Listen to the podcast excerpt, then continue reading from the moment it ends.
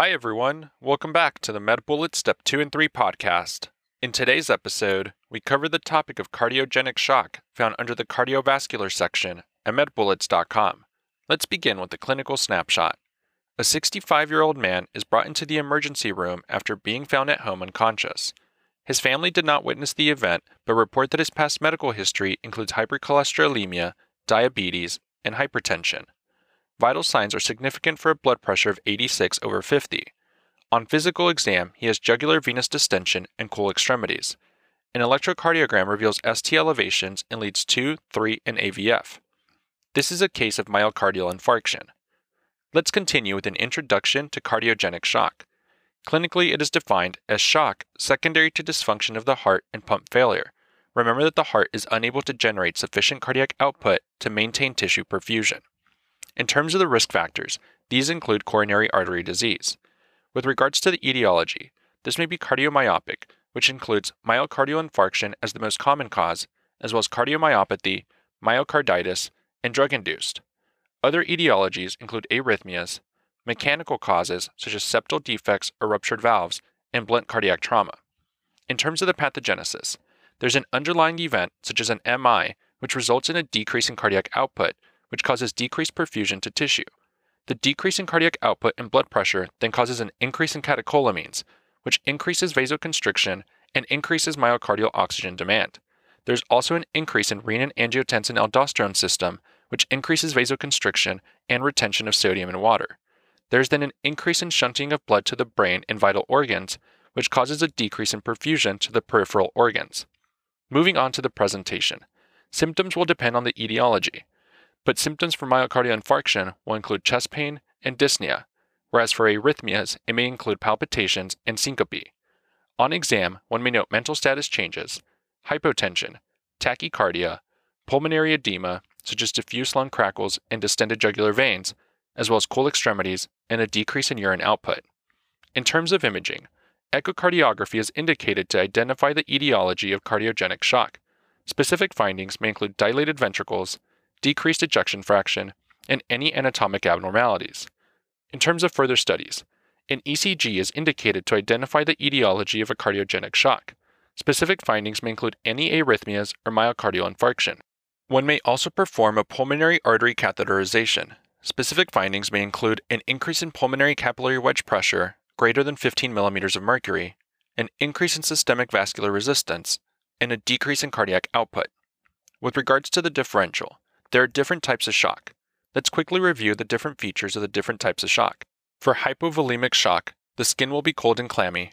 There will be a decrease in preload, increase in afterload, and decrease in cardiac output. For cardiogenic shock, the skin will also be cold and clammy. There will be an increase in preload, increase in afterload, and decrease in cardiac output. For obstructive shock, the skin will also be cold and clammy. There will be an increase or decrease in preload, an increase in afterload, and the cardiac output may stay the same or decrease. For distributive shock, there will be warm or dry skin. The preload will stay the same or decrease, afterload will decrease, and cardiac output may decrease or increase. When making the diagnosis of cardiogenic shock, remember that most of these cases are clinically diagnosed. In terms of treatment, the management approach always involves assessment of the ABCs. This stands for airway, breathing, and circulation. One should identify and treat the underlying cause. For example, revascularization in the case of myocardial infarction induced cardiogenic shock. In terms of more specific options, conservative treatment includes supportive care, which is indicated for hypotension and wedge pressure of less than 15 millimeters of mercury. Specific modalities include fluid boluses and oxygen. Medical options include intravenous inotropic drugs. This is indicated to maintain perfusion. Specific drugs include dopamine, which is first line, as well as dobutamine and norepinephrine. And lastly, with regards to complications, this includes pulmonary edema and acute renal failure. Now that we've discussed the major points relating to cardiogenic shock, let's walk through some questions to apply what we've learned and get a sense of how the topic might be tested. For the first question, consider the following clinical scenario. A 45 year old man presents to the emergency department after being stabbed 12 times in various parts of his body. Paramedics report extensive blood loss at the scene where he was found. Due to his Glasgow Coma Scale score of 3, an endotracheal airway and large bore access are secured prior to arrival. He is aggressively resuscitated with the massive transfusion protocol as the operating room is prepared for an exploratory laparotomy. An arterial line and central access are obtained. His temperature is 95 degrees Fahrenheit or 35 degrees Celsius. Blood pressure is 50 over 40 and pulse is 80 beats per minute, and respirations are controlled at 20 breaths per minute on lung protective volume control. After a 6 to 6 to 1 ratio of red blood cells, plasma, and platelets, and the use of continuous phenylephrine infusion, the patient's vital signs remain the same. The surgical intern reports no active blood loss. A stat SCVO2 results as 39% with an SaO2 of 100% on 100% oxygen. His extremities remain cold despite having the ambient room temperature increase to 80 degrees Fahrenheit. What is the most likely cause of his presentation? And the answer choices are Choice 1, cardiac tamponade. Choice 2, cervical spinal cord transection. Choice 3, occult hemorrhage. Choice 4, pulmonary embolism. Or choice 5, undiagnosed pneumonia. The best answer to this question is Choice 1, Cardiac tamponade. This vignette presents a patient initially with mixed shock physiology that bores out to a cardiogenic origin as his management advances. Among the answer choices, the most likely cause of his presentation is cardiac tamponade. As the name implies, cardiogenic shock is due to dysfunction of the heart causing insufficient cardiac output to maintain tissue perfusion. This causes a catecholamine surge to increase vasoconstriction. This also increases myocardial oxygen demand leading to a further weakened myocardium in the absence of sufficient oxygen supply. Although clinical history and a bedside echocardiogram are sufficient for diagnosis, cardiogenic shock is further characterized by increased wedge pressure, which implies an increased preload, and decreased central venous oxygen saturation. Unrecognized cardiac tamponade can cause cardiogenic shock physiology. Let's also discuss why the other choices are incorrect.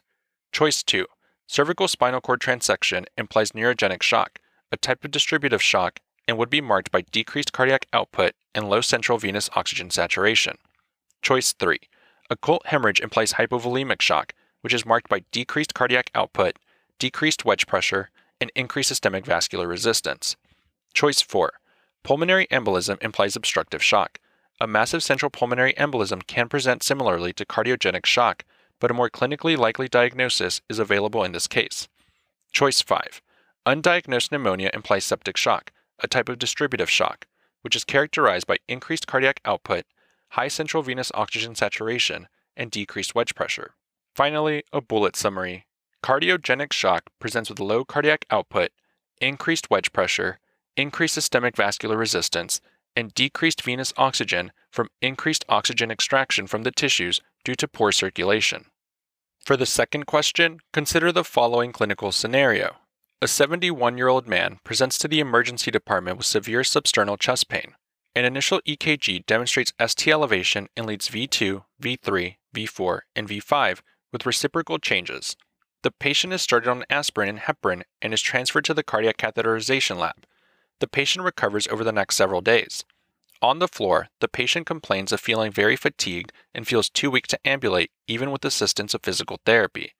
Chest radiography reveals an enlarged cardiac silhouette with signs of fluid bilaterally in the lung bases. His temperature is 98.4 degrees Fahrenheit or 36.9 degrees Celsius. Blood pressure is 85 over 50. Pulse is 110 beats per minute. Respirations are 13 breaths per minute, and oxygen saturation is 97% on room air. Which of the following would be expected to be seen in this patient? And the answer choices are Choice 1 Decreased systemic vascular resistance. Choice 2 Decreased tissue oxygen extraction. Choice 3 Increased ejection fraction. Choice 4 Increased pulmonary capillary wedge pressure. Or choice 5 Increased venous oxygen content. The best answer to this question is choice 4 Increased pulmonary capillary wedge pressure. This patient is presenting with tachycardia, hypotension, and decreased exercise tolerance after experiencing a myocardial infarction, suggesting a diagnosis of cardiogenic shock. Cardiogenic shock is associated with an increased pulmonary capillary wedge pressure. Cardiogenic shock occurs when the heart is unable to pump blood forward, leading to hypoperfusion of the tissues. The most common cause is typically ischemic heart disease. Findings that can be seen in these patients include a low cardiac output, increased wedge pressure, increased systemic vascular resistance, and decreased venous oxygen, Treatment is typically centered on addressing the underlying cause and preventing further deterioration of the patient's condition. Let's also discuss why the other choices are incorrect.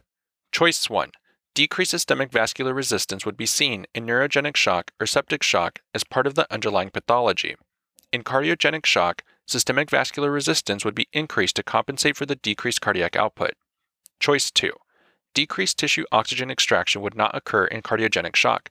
Rather, one would expect to see increased oxygen extraction in the tissues.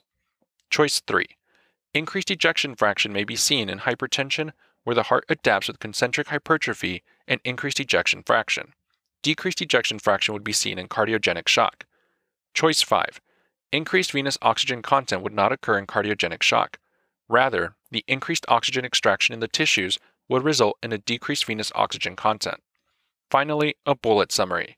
Cardiogenic shock presents with low cardiac output, increased wedge pressure, increased SVR, and a decreased venous O2. That's all for this review about cardiogenic shock. We hope that was helpful. This is the MedBullets Step 2 and 3 podcast, a daily audio review session for MedBullets, the free learning and collaboration community for medical student education. As a reminder, you can follow along with these podcast episodes by reviewing the topics directly on medbullets.com.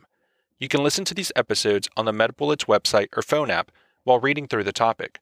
If the MedBullets podcast has been valuable to you, we'd be thrilled if you consider leaving us a five star rating and writing us a review on Apple Podcasts. It will help us spread the word and increase our discoverability tremendously. Thanks for tuning in. We'll see you all tomorrow, right here on the MedBullets Step 2 and 3 podcast.